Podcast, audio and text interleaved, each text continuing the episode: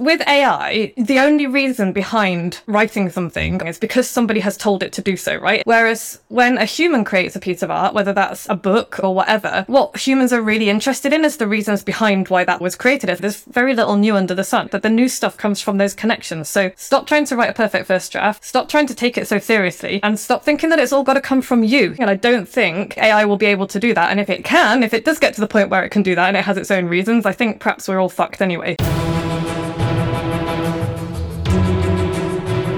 Bonjour, bonjour, and welcome to another episode of Everyone Hates Marketers dot com, the podcast for people sick of aggressive, bullshitty marketing. I'm your host, Louis Grenier. In today's episode, you'll learn how to write a short book without the fluff so you can stand the fuck out. My guest today helps shy but fabulous business owners write life-changing books so they stand out like a flamingo at a penguin party. Very nice. Uh, she's ghostwritten, edited, launched books for a lot of successful business owners in the U K. She's also coached them to write and market uh, their own books. More interestingly, though, uh, she has miniature ships who are total dicks, apparently. She has chickens, and she lives in a cottage. Uh, it's all wonderful. I can't wait to hear about that part. Vicky Quinn Fraser, welcome. Thank you so much, Louis. Thank you for having me. Why don't uh, you tell me a bit about who shouldn't try to write a book?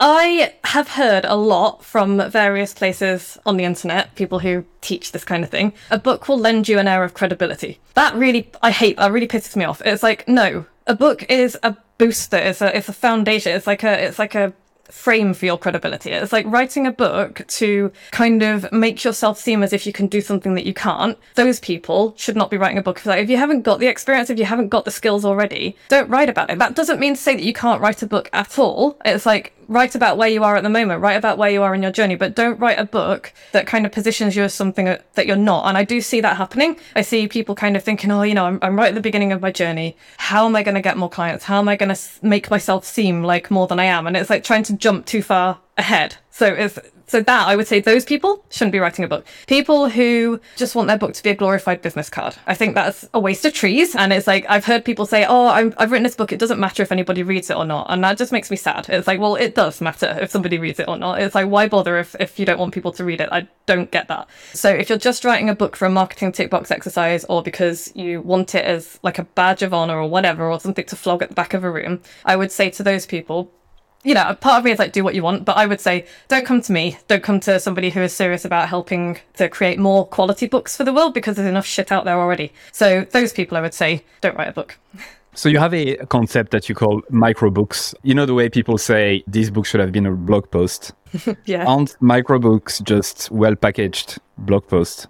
I mean, some of them, maybe. Yeah, absolutely. And, you know, I'm, I'm not going to I'm not going to sit here and say, you know, a micro book couldn't have been a blog post as well. But I think books, like tangible physical books, so I'm not just getting people to write ebooks, I'm getting them to write actual physical books as well. Um, and the thing about a tangible book is it has longevity, it sticks in your head, it can be the kind of thing that you don't just stick in your pocket, but you scribble notes on in the margin as well. And that, you can't do that with a blog post. Like, there's loads of articles out there, I save them, I sometimes come back and read them again. But if there's an idea that really interests me, an idea that I really, you know, I want to dig into and I want to think about a little bit more, that's where I would be like, okay, well, is there a book on this? Is there some something that I can take away and read, fold the pages down, scribble in the margins, and and kind of just get a little bit deeper? Because even though, like you say, it could just be, it could just be a blog post in a book form, I think you've still got that bit of extra space and depth to go deeper than a blog post. And I think the act of writing it as a book instead of a blog post encourages you to dive, encourages you to dive even deeper into it as well. I think it is important, right? So it's not just the words on the page that are important. It's also the package and the way mm. it's formatted and presented that will give more perceived value to the to the reader. And yes, in that fact, it is important, because if you take two years, three years to write a book, or ten years or whatever, like it's it's your life story. It's your it's the, the insight that you've gathered throughout.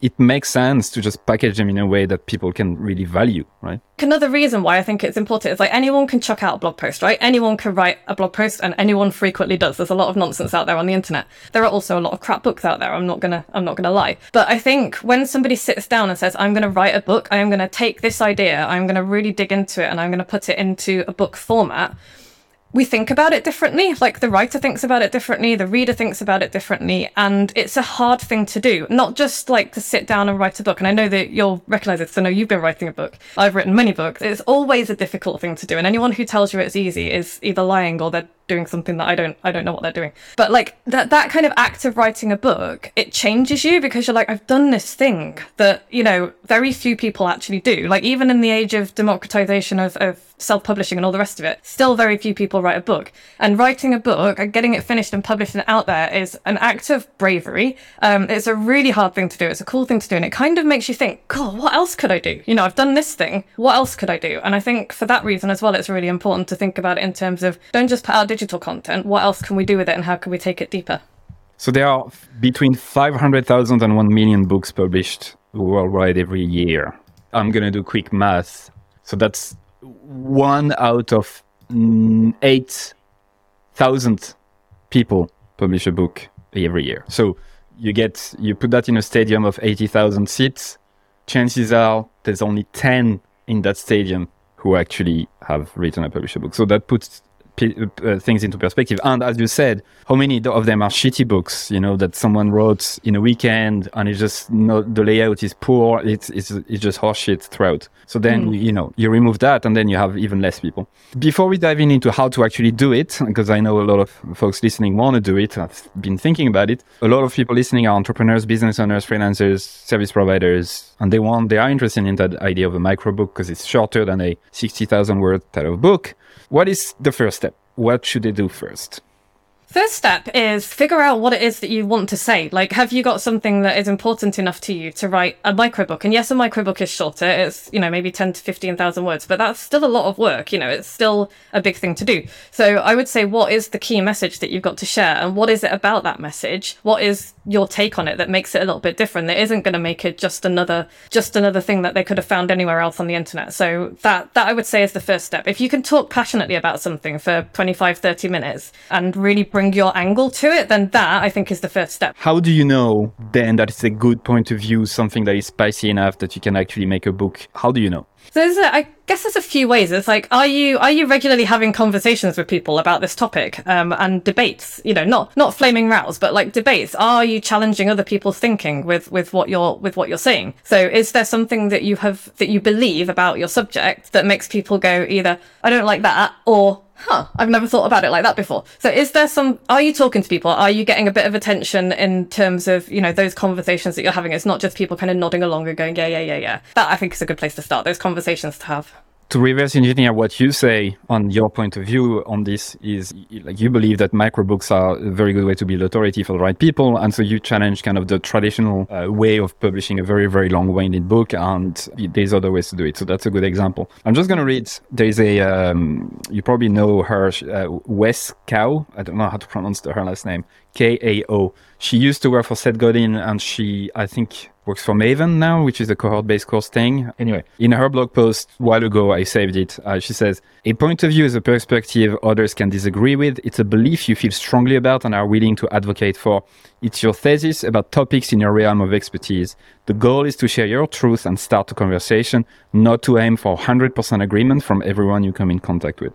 I don't I don't know why other people go into this, but I don't want people to agree with me all the time. Like, I want my point of view to be challenged. So if, if somebody has a dissenting idea and they can give me, you know, a coherent argument or a coherent point of view, I want to hear that. And that's why I read books. I read books by people that I disagree with as well. I read books about stuff that I don't agree with, because the whole point of a book is to transform somebody, right? By the end of the book, that person wants to be slightly different to how they were before. So whether that is like giving them a new skill or giving them a new way of thinking about the world, or how can you change people's minds? And I I love the idea of books as conversations and not just as somebody standing there and going, here is what I think. This is gospel. This is the way things are, the one true truth. It's like, no, this is my point of view. This is what I believe. This is why I believe it. You do want to serve customers and people. You do want to kind of solve their problems, their pains or whatever. But on the other hand, you also need to like be yourself and bring that kind of ethos, that essence, that point of view that makes it spicy, right? And it's mm. always the tension I feel is, is happening a lot. And the, too many people who, who write books that are boring or do things that are boring that no one notices, just really forget about that side, to be yourself and just do and say stuff that everyone else is without challenging anything. And that's where storytelling comes in as well. Your experience, yes, your point of view, but also a story, because a lot of people think of non-fiction books, especially business books, as being, oh, it has to be a lesson. It has to be a how-to. It has to be this, that, and the other. I would much rather hear how somebody came to learn this thing and, and the experiences they had and the struggles they had, and weave that story into it. When I write about writing, I write about my struggles with focus, with A D H D, with all of that kind of thing. And so I know that when other people read that, they're going to be like, this person is not going to just regurgitate all of the typical productivity and writing advice because it doesn't bloody work for me. She's going to have tried a bunch of other stuff and she's going to have come up with things and she's going to have some suggestions that maybe I won't have tried. And so there's that kind of bringing that personality in, telling those stories so that you can make the connection with the people that you want to connect with. You can leave behind that worry then about, I don't know, I know a lot of people worry about getting yelled at, they worry about people hating them, all of that kind of thing. I think when you start to tell your story and tell the truth of your story, that's when you can start to leave that behind, because it's like, I'm not being controversial for the sake of it. You're not trying to poke the bear. You are just sharing your point of view, your true real life experience, and people can't really argue with that. And, and when you put it out there, you will gather people towards you who have either had a similar experience or who feel like, oh, I want to know more about this person and are interested to take that journey with you. And I think it's that taking that journey with you rather than standing there and yelling at people and hoping that they're just going to agree with you. Something that I've learned going into that topic a lot is that a good point of view is something that is there to serve a specific group of people that you want to serve, right? It's there to protect them. It's there to take their side and say, hey, I'm with you. And yes, others outside of that group won't necessarily understand or agree, but that's not the point, right? So that's the first thing that I think was is super powerful. The second one is a concept called the shadow of the future, which basically tells you that species, animals in general, in the animal kingdom, who want to collaborate with one another, show that in the short term, they're willing to take a hit, giving something away or whatever, in order to be trusted in the long term. And point of view is, is just like that. You are willing to say, hey, I disagree with this, I challenge this, which is the short-term thing, you're willing to take hate for it. But in return, the people that you seek to serve will trust you more because you're showing term behavior. It's deeply ingrained, I believe, in our D N A and the way we are as animals first, right? I think the main difference between boring brands, boring books, and actually things that are sticky.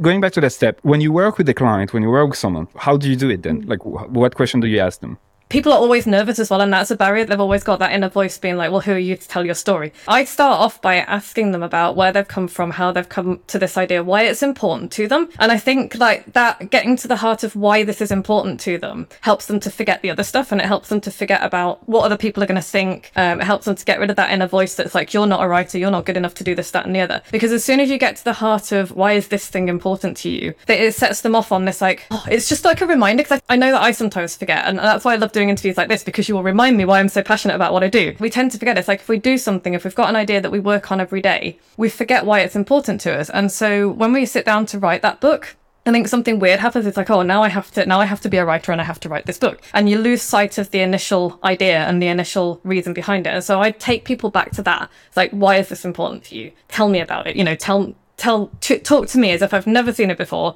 Um, I will disagree with people as well. I will poke them. I will ask them awkward questions. Um, and I will have that debate with them. It's like, you know, come on, tell me, convince me of this idea. Okay. What's the second? The second is to get them to um, have a think about who's reading the book. So I'd like to think about the, the writer journey is what we start with. Um, and the reader journey is what I go to next. So it's like, okay, you've got this idea. It's really important to you. Why should it be important to me? You know, what transformation is, do you want the reader to have by the time they get to the end of the book? So I start them thinking about that then. It's like, how do you, not just what do you want them to learn, but how do you want them to change? And this is a concept that carries from fiction into non-fiction, into any kind of storytelling. Like some something has to change. Somebody has to change between the start and the end of the story, right?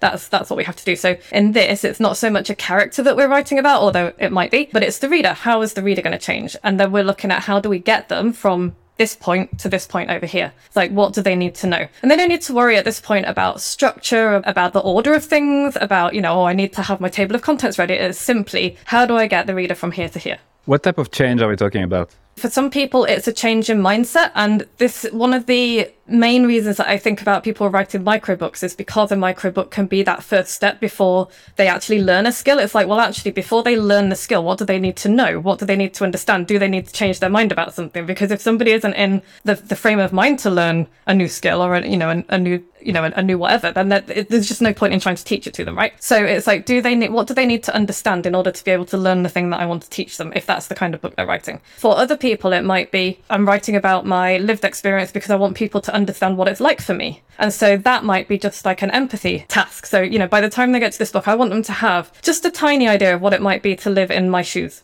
For other people, it might be they're writing for somebody who's already got the mindset thing, but they've all of the stuff out there already is too advanced. So it's like, what's the very, the smallest possible thing that you could get somebody to do that they can't fail at, um, and get them. And maybe that's the transformation by the end. It's like, oh, I've now got this tiny skill that will enable me to do all of this stuff later on.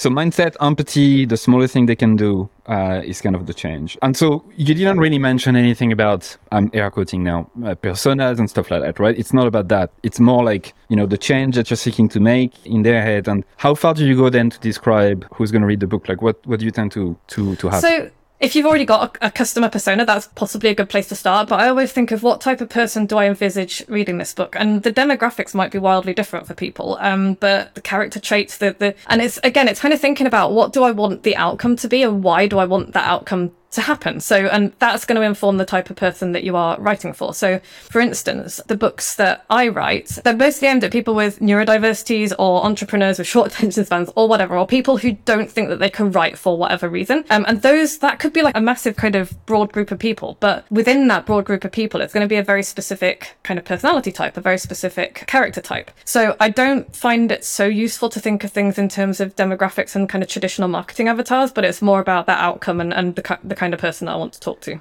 At the time we're recording this episode, I'm actually editing the book, the Stand the Fuck Out book. Uh, and so what you said there is exactly the reason why I'm writing it. I'm writing it first for myself because I simply could not find the answer to the question I was looking for, which is how do you make small business owners who don't have a lot of resources actually differentiate themselves from others without using fluffy, shady tactics? It connects with them, you know, to their to their story or what they believe. It's a long question, but it's an impost. Like there was no resources whatsoever that had this, the answer, and yeah, I worked my ass off to try to answer it. And so I think when it comes from within, when it when it's for you first, it's a very good step. Do you have another example of um, maybe a client you work with or something you've seen in the wild of like what you feel is a good definition of, you know, who should read this book? She's not a client of mine, actually, um, but she has been on my podcast. Her name is Sharon Hurley Hall, and she writes about anti-racism on LinkedIn, and she wrote her book for two sets of people. She wrote it for white people who wanted to become anti-racist and learn about racism and how, and how to how to kind of fight it in their everyday lives. But she also wrote it for people who look like her as well, because um, she wanted them to feel seen. It was kind of a dual purpose with her book. She had two groups of people in mind, and it, as far as so I've obviously read it, I've interviewed her. For me, that works really, really well, because it speaks to me, but it also, because it's speaking to other black people like her, it's also speaking, you know, it's giving me that it's giving me that point of view as well, and kind of drawing me in to the empathy thing, as well as giving me tools that I can use um, as I as I kind of read and as I want to go on and make changes in the world as well. Right. Okay. Um, so we done step one. Why is it important to them? Who's going to read that book? What's next? The next step is to look at that reader journey and start to think about what steps we need them to take. So we've got, here's where they start, here's where you want them to be at the end. What do they need to know in between here and there and able to, in, in order for them to get there? So that's when we start thinking about, okay, what are the main, you've got this idea. What are the main points of the idea that you need to share? Like, what are the key messages? What are your opinions, your experiences? What are the stories that you need to tell to get people from A to B? So what does it look like typically when it's done? Like, is it a, do you put that in a Word document, in a few pages on paper? Like, what's the end product usually? One of the things I don't do is say to people, you must use this tool, um, or you must use this tool. My aim always is to get people writing in whatever way is easiest to them. So if they write in Google Docs, use a Google Doc. If you write in Scrivener, which is great because you can move things around, um, use Scrivener. If you are a coloured pencils and paper and post-it notes type of person, use those. I like visual stuff, so I quite like being able to write my main points down on a post-it note and move them around on a bigger piece of paper. For me, that's really useful. But I also like the electronic versions. Scrivener, you can do that with the electronic cards. You can just move them around. And Google Keep, which I recently discovered, is also really useful for that because you can move the little thingies around. And, and so it can be very visual or it can be very linear. And, and I would say whatever works for you. Like, I'm not going to sit here and tell you that this is the one way to do it, because that's just going to stop people from writing. And what about the structure itself? So when you see that thing, whatever format it's on, when do you know it's a good place to stop? So for the structure, when I usually know that it's a, that I can kind of start writing. And again, this will be different for everybody. Um, but when I feel like there is nothing more that I can add without it becoming fluff and filler, and when there is nothing missing. And I will usually get somebody else to just have a look at the structure at this point. Um, my husband's a pretty good sounding board, so I will say to him, does this make sense? Is there anything missing? And he'll be like, well, you've just jumped from here to here and there's a big chunk missing here. So I'll run it past somebody, just the structure, and I'll just make sure that there, there is, you know, it's not expanding, it's not bloating. And at that point, I'll think, you know what, I can start writing. And then I will pick a part of it, not necessarily the first part, and start writing. Other times, um, and I know not everybody is a planner. So, you know, for some people, I'll say, you know what, if you just want to start writing, start writing. It's like, start writing about why you want to write this book, and that can that can help you to to draw a structure out of it, because it's like, I'm writing this book because blah blah blah, and that can help you to kind of draw that structure out in the reader journey. And once you've got a little bit of that, you can dig into it then with a highlighter pen or whatever and start, okay, there's a key idea, there's a key idea, there's another one, I feel like I've missed something here. It's really like, have I got this full picture? Is there anything missing? Is there anything that I could take out? Sounds a bit like journaling, right? You basically trick your mind to say, you're not writing a book here. You're just fucking putting your thoughts on paper and just letting it go, which is something yeah. I tend to do when I'm lost. I either write it or I just put it on the computer and just start to fucking... The first thing I tend to do is I curse a lot. So I write cursing. I fuck that, fuck that, fuck that. I can't seem to find any ideas and what I want, you know. And then after a few paragraphs of stuff that make no sense, the brain has let go of those thoughts, and then you have the true essence that comes through and it becomes interesting. So that reminds me of that. Do you do journaling uh, as a way to get ideas? Yeah, yeah, yeah, absolutely. I do. I do a very similar thing to you. I do a lot of swearing when I can't think of um, what I want to say. So I, that's very familiar to me. But the other thing I do, and I don't think... I don't think a lot of people think of this, because when you get bogged down in, I've got writer's block or whatever you want to call it, I can't do the thing that I want to do. That's often where people stop. It's like, I can't do it. I can't do it. I'm going to go and do something else. Or I can't do it and I'm just going to kind of rant about it, which is also valid. But I think also what people can do, what I do, is like, actually, why? You know, why am I stuck here? What is it that's, that's getting me stuck? And kind of digging into that on paper is really, really useful, because we think we know what's got us stuck sometimes, but actually it's something entirely different. So digging into that is a really useful exercise, because A, you're going to get some interesting stuff and interesting thoughts, and B, you're going to be able to figure out, like, why am I stuck, and then work through it. Because like trying to work through a block that you don't know what's caused it is, is really difficult, if not impossible. So I also get people to think about why they're stuck and really dig into that, instead of just going, I'm stuck, what am I going to do? That's that's really good. And I think we're touching on the biggest problem here, right? Which is, I, I don't think it's that difficult for people to kind of figure out why it's important to them. I mean, the point of view is a bit difficult, but like, it's not the, the toughest. It's not the toughest to figure out who's going to read that book, because especially if you come in from your perspective, like, why am I trying to solve that thing? Not that difficult to come up with a structure. I mean, it's, you know, you can have it yeah. in a conversation or whatever. What's difficult for people clearly is to write that fucking thing. So... what do you say to them when they are at this stage of, this is it now, blank page, stuff like that? I send them back to, if they've got their kind of reader journey or their, their outline, I will send them back to that and be like, are you trying to write it from the beginning? Because if you are, then maybe that's not working for you. So just pick a thing that you want to write about today. So that's one thing that I'll do, is I think people think they have to write it in sequence, and they don't. You can write it in whatever order you want. So I'll be like, what do you feel like writing today? And at some point, yes, you're going to have to write the whole thing. But, you know, today in this moment, let's just start with the thing that you want to write about. That's going to be fun. I will also get them to have a conversation with somebody about it, like actually speak out loud, because I think sometimes just the act of writing itself, if somebody doesn't consider themselves to be a writer, that can be really intimidating. Which also leads me on to another thing. It's like, stop trying to bloody write it down. It's like, voice notes are a thing. Speak it into voice notes. I know a lot of people who write books using voice notes. Parts of my books are written using voice notes. I don't do it all on paper. I don't do it all on a word processor.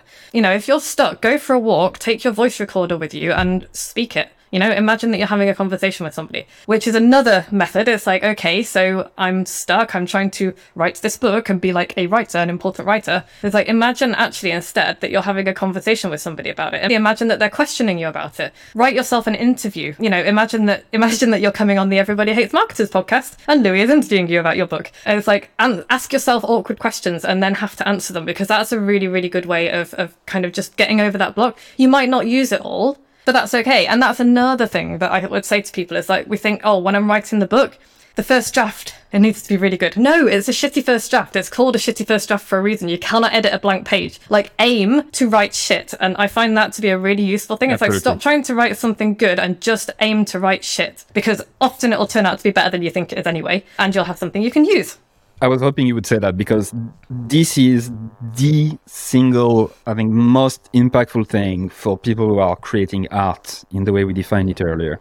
People outside of our space, people who don't create art in any way, shape or form. When they see artists producing work, what they imagine it to be is those super talented people who nail it in the first try. They they picture those authors who wrote the book in the first go. They picture those dancers who like learned the choreography in one go. Charlie Chaplin was known actually for retaking and retaking the same scene more than two hundred times on average, apparently, right? Yeah. He's seen as this mad genius. You know, you don't really know his story, but then you realize, no, He's not a fucking genius. He just worked his ass off and he fucking take, took the same scene two hundred fucking times. So that puts things into perspective. And I'm, I'm glad you mentioned the shitty first draft. That helped me tremendously to write daily emails, write the book or whatever. It's like the first step is always after the outline is like, just I'm going to write it like, you know, I'm thinking in my head. And there's no fucking editing there. There's no uh, judging. I'm just writing shit. And then the day after, I look at it and edit it. And straight away, it's like, boom, boom, boom. It's just much, much faster. Sorry for going into this passionate rant, but this is, uh, to me, I think this is the crux of it.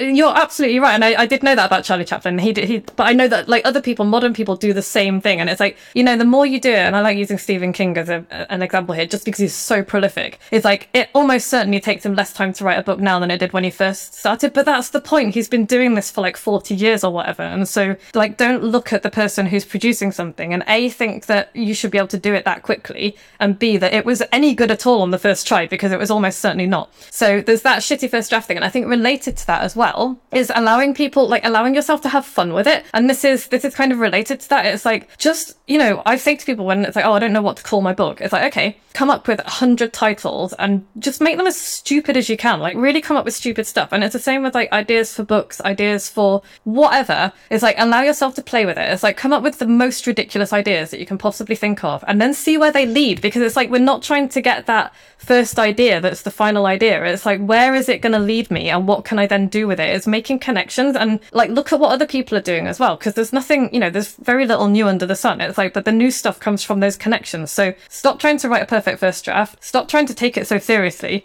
um, and stop thinking that it's all got to come from you. You know, those are the three, for me, those are the three most important creative things. It's like, Allow allow yourself to write shit, allow yourself to play, and allow yourself to be influenced by other people, because that's where the best stuff comes from. Yeah, that, that's something I see a lot as well, which is like, I'm going to write that thing and it needs to be unique and original. And so therefore, anything that others have already mentioned, I can't mention, right? Which is the wrong way to think about it. Instead, it's like, it's better to think you're standing on the shoulder of giants.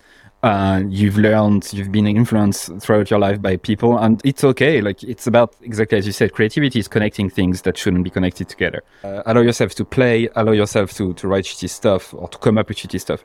Yeah, I apply all that to, I do trapeze as well. I apply all that to trapeze performances and the stuff that I come up with there. And I use that as well in my writing. And it's like, if I'm going to choreograph something for myself, how am I com- coming up with that? What's my process? What am I looking at? What am I thinking about? And I bring that into what I write as well. And I think that everybody can do that. It's like, whatever your hobby is, whatever you do outside of work, um, if it's even remotely creative, and I firmly believe that literally everything is creative, it's like, bring it into your writing as well. Like, bring it into the book you're writing or the email you're writing or the articles that you're writing, or the work that you're doing with your clients. Bring all of yourself, if you can, into what you do, and how can you use it, and how can you change people's thinking, how can you change your own thinking, and how can you come up with stuff that is new? Because like, it's not that you're coming up with a new and unique idea, it's your perspective and your experience on that and what you've put together. That's what's ma- that's what makes it unique.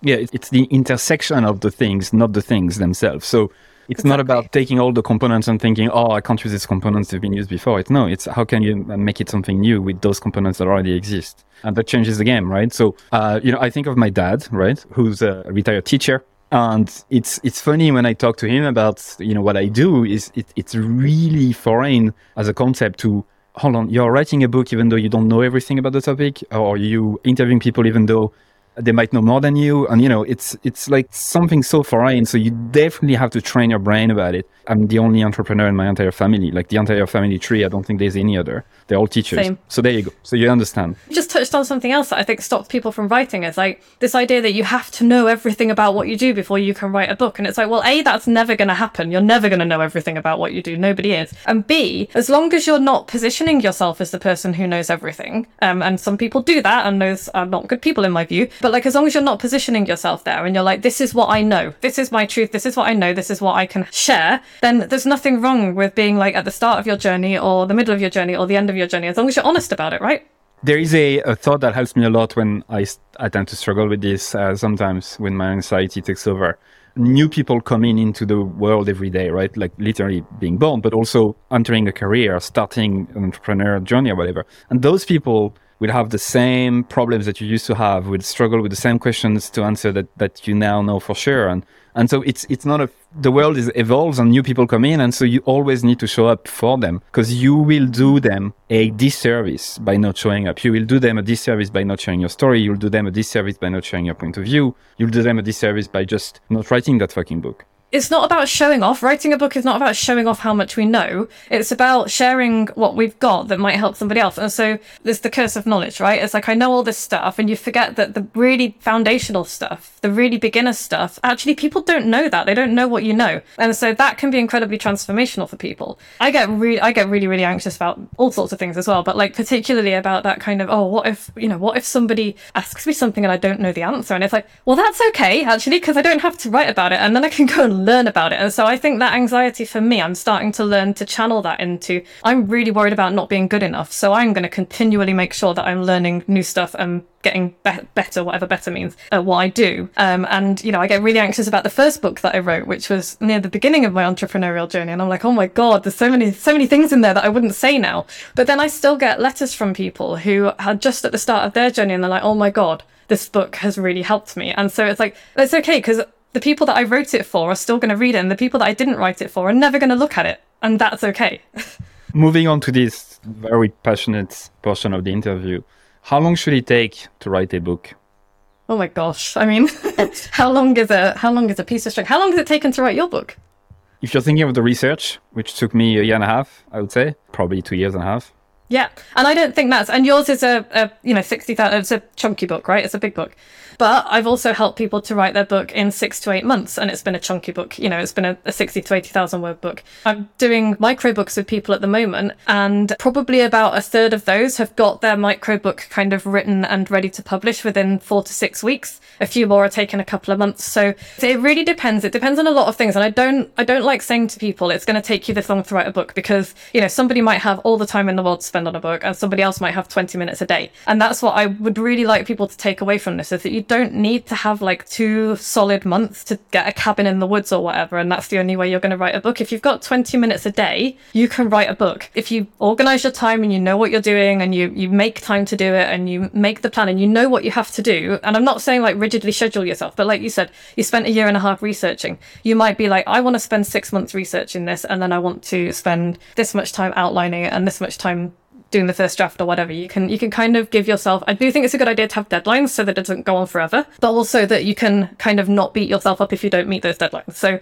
that's probably not a very helpful way to answer that question, but I don't like saying to people it's going to take you this long to write a book, because I think then if people don't do it, they think they're a failure, and that's not the case at all. That's exactly why I asked you the question. I knew I knew it wasn't an easy answer. So let's say we've written the first draft. It's there, it's done. Like, what's the next step?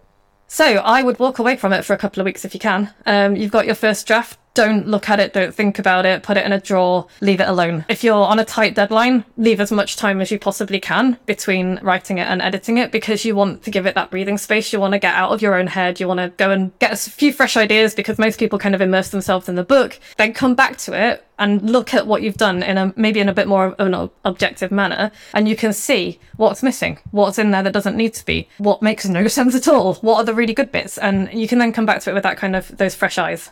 When I read the manuscript, I was like, this is just, I'm talking a lot, right? And I can easily remove sixty, seventy percent of that thing, right? Simplify it, simplify it, simplify it. And that feels way less overwhelming than the process before. So now that I have stuff in front of me, I can play with it, I can mold it, I can simplify. And just like my brain really lost that. But fuck, the, the first few hours of working on this and having almost nothing, and you're like, fuck, when is it gonna end? Like, this is, you know, this is why you need to have a routine, a process. What saved me was to have a system where it doesn't matter how long it takes me. What matters is that I show up and I do little thing every day, right?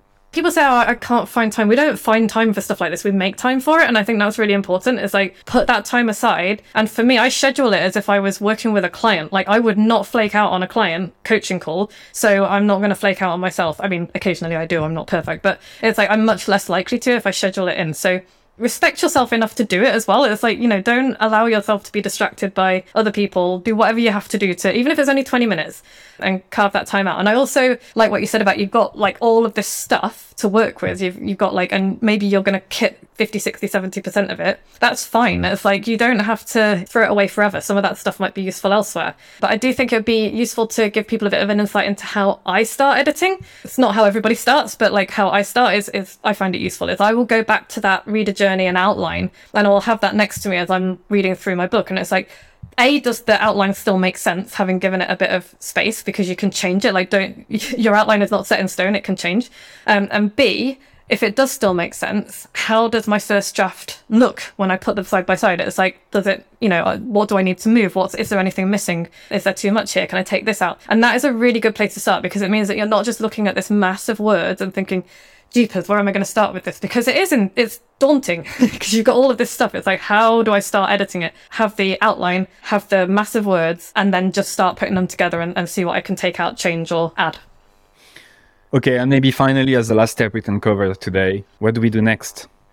Some people like to do a couple of edits before they let anybody else look at it. I like to do one big edit, and then I put together a group of beta readers, which is super useful. This is particularly useful for people on a tight budget who can't afford a professional editor. I would always say if you can afford a professional editor, pay for one, because they are worth their weight, the good ones. But if you can't, and even if you even if you can, you should still do this, is, is get your beta readers. So like, don't just send them a manuscript and be like, what do you think of this? Because they'll come back and say, oh, loved it, which is nice, but not helpful. So it's like, have a series of questions that you want to ask people. Tell them not to worry about typos and grammar, although they will, because people love pointing out typos. But ask them, you know, does it flow? Does it make sense? Is there anything missing? Is there any, is there too much? Have I gone into too much detail? Um, have I started in the right place? And for me, with my book, the beta readers were invaluable because I had started in the wrong place. So my first chapter did not end up being my first chapter because one of the beta readers was like, this feels like too much to start with. And so that was so useful because it was a much better book for having kind of run it through them. So make sure that you've got these questions. It's like, what do you want to know? What do you want your beta readers to do for you?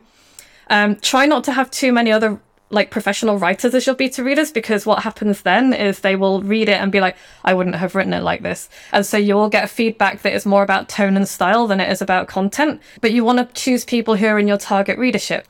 Depending on who you're aiming your book at, if you have people who are about the same level in business as you, they might look at it from their point of view and be like, oh, this is too simplistic. That's fine, but that's not who it's aimed at. So think about who you're writing the book for and try and get those people to help you as beta readers.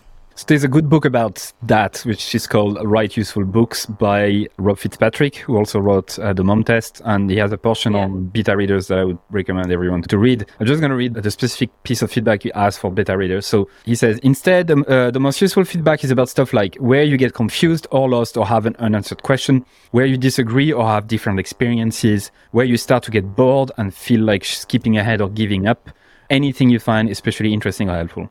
That changes thing from what do you think to like you really direct them. And you need yeah. to have a thick skin. It's not about it's not about you as a person. Uh, it's really about yeah. the art, the craft, the thing. So yeah.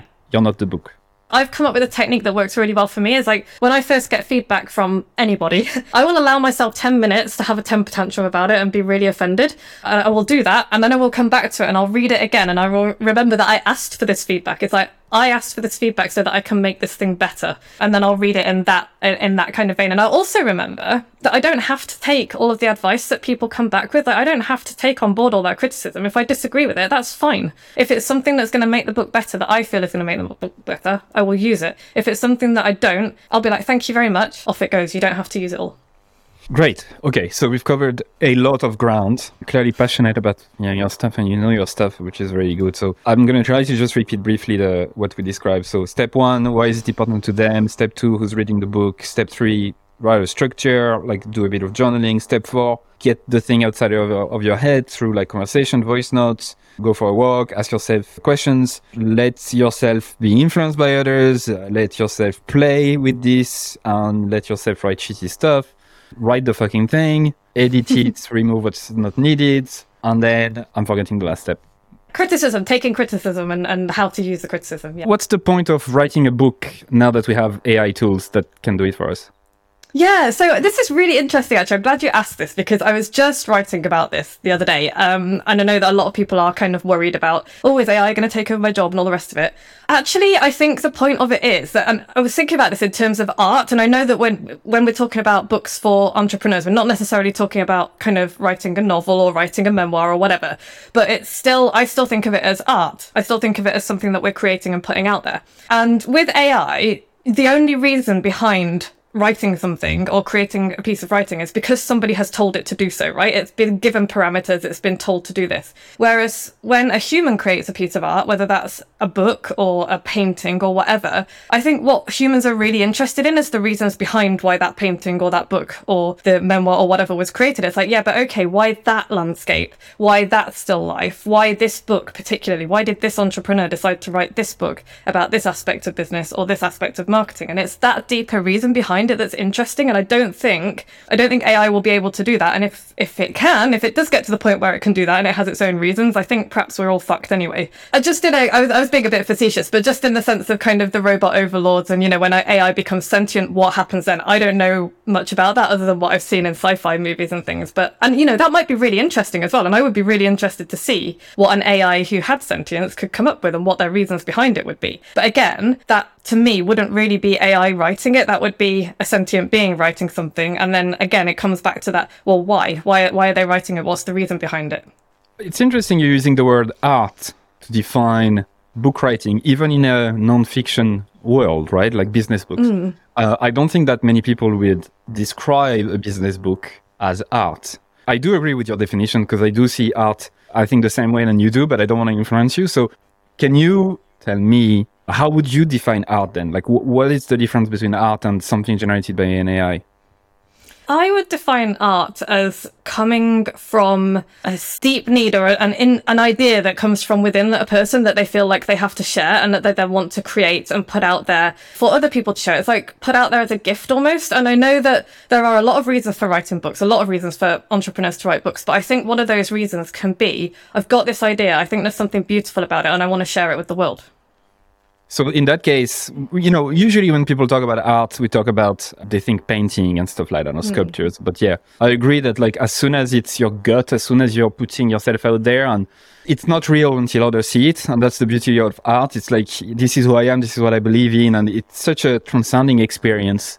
You know, when you start creating things instead of just consuming them, when you start really putting stuff out there and how people react to it, it's just such a...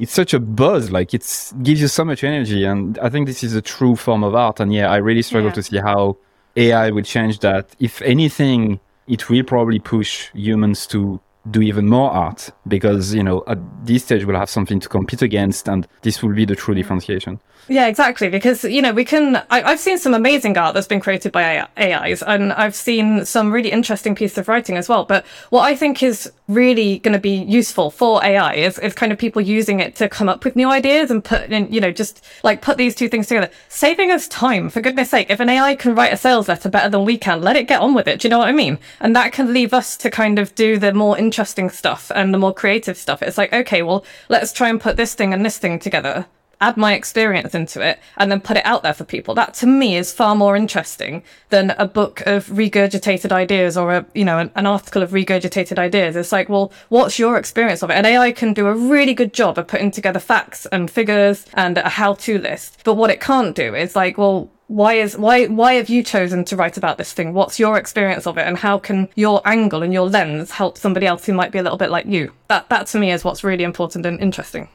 What do you think our listeners should learn today that will help them in the next ten, twenty, fifty years? I think we need to just learn how to be more bloody interesting, how to put things together. We need to learn, you know, what art is, why we care about it, why we care about stories. And we need to learn about as many different things as possible. Um, you know, read really widely. I'm reading Entangled Life by Merlin Sheldrake at the moment. It's about fungus. It's so interesting, and it's making me, it's changing the way I think about what communication is, what life is, what sentience is. And so there's all of these ideas about what makes things that, you know, we, we think we know so much, and we do, but we also know nothing at all. So read really widely, be more interesting, do things that are interesting that you can write about, and and use that reading and watching and listening to make connections that other people aren't making, and then write about them.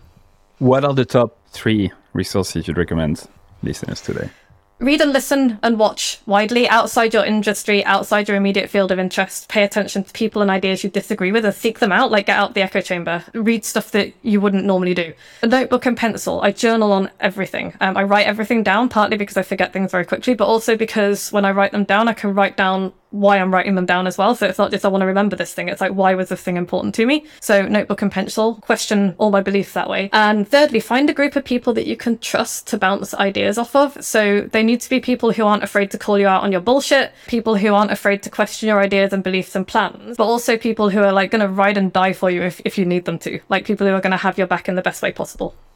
Great. Well, that was a hour-packed interview. So if people really want to learn more from you, connect with you, what, where should they go? Oh, they should go to my website, which is moxibooks dot co dot uk. Um, I've got a email newsletter, which I send out two or three times a week. Also on LinkedIn, if you look for Vicky Quinn Fraser, I'm there. Find me on Instagram and Twitter as well. Well, once again, thank you very much, Vicky. Thank you so much, Louis. It's been a pleasure. And that's it for another episode of everyone hates marketers dot com. Thank you so much for listening. I'm super, super grateful.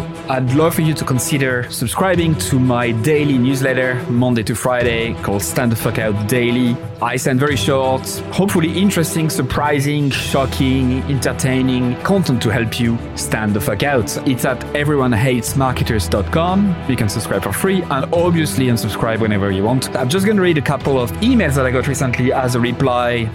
Juma said, your content attacks the mind primarily, which is such a good thing because most of us are skilled at what we do, but we don't have the courage to do it our way. Mark, who just subscribed a couple uh, days before, said, this is my first issue of your newsletter. Love it. Glad I subscribed. Brianna said, I just realized this morning that my email habit is now to one, Kim through the list, two, select all unread industry email except yours, three, delete and don't think twice, four, quickly skim yours. Amy said, also loving the new content that's coming from you. It feels really lovely. Candle said, I like your writing a lot. It really resonates. There's so much bullshit out there. It's good to touch the authentic. And Chloe said, where is the I fucking love this email button? Brilliant. I hope you subscribe. You'll be joining more than fourteen thousand subscribers at this stage, which is crazy. It's the size of a small stadium. Anyway, thank you so much. See you on the other side.